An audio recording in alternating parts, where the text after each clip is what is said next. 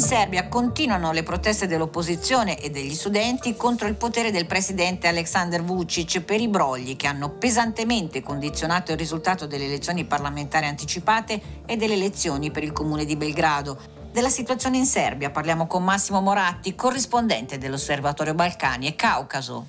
Moratti, l'opposizione e gli studenti sono riusciti a portare migliaia di persone in piazza. Questa massa di persone però può scalfire il potere di Aleksandar Vucic e del suo SNS, il partito progressista serbo? Le opposizioni sono scese in piazza e hanno portato migliaia di persone a contestare i risultati delle elezioni, soprattutto per quanto riguarda le elezioni per la città di Belgrado. Potranno queste scalfire il potere di Vucic? Difficile dirsi, probabilmente le proteste non bastano, bisognerebbe appunto che le istituzioni facciano il loro lavoro, che eh, per esempio vengano trovate delle prove di frodi elettorali, ma cosa che è abbastanza difficile dato che le, tutte le istituzioni sono state oramai eh, saldamente conquistate dal, dai membri del partito di Vucic.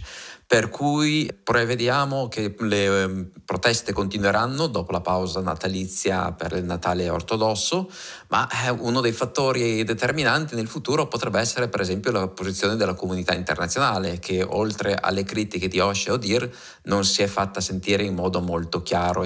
Se, ecco, se la comunità internazionale prendesse una posizione abbastanza netta, cosa che non abbiamo visto finora, potrebbe esserci una sorta di processo per cui qualcosa potrebbe muoversi in Serbia. L'opposizione già negli anni passati aveva tentato di rovesciare il governo di Vucic con manifestazioni di piazza, ma non è mai riuscita in questo intento.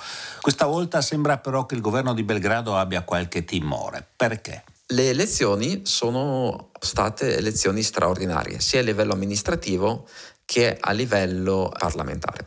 Sono state indette dallo stesso Vucic come risposta alle manifestazioni di piazza che da maggio erano sorte in seguito alle sparatorie che avevano causato circa 20 vittime a Belgrado e dintorni. E senz'altro il governo serbo ha dato un segnale di paura e di preoccupazione in seguito alle proteste.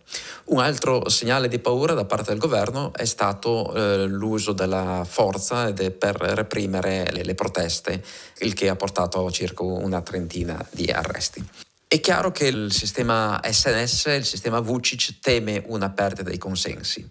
Quello che sorprende è il fatto che questa perdita di consensi non si sia manifestata in una riduzione del supporto elettorale per il partito di Vucic, ma che tutto sommato il partito al di fuori di Belgrado abbia tenuto.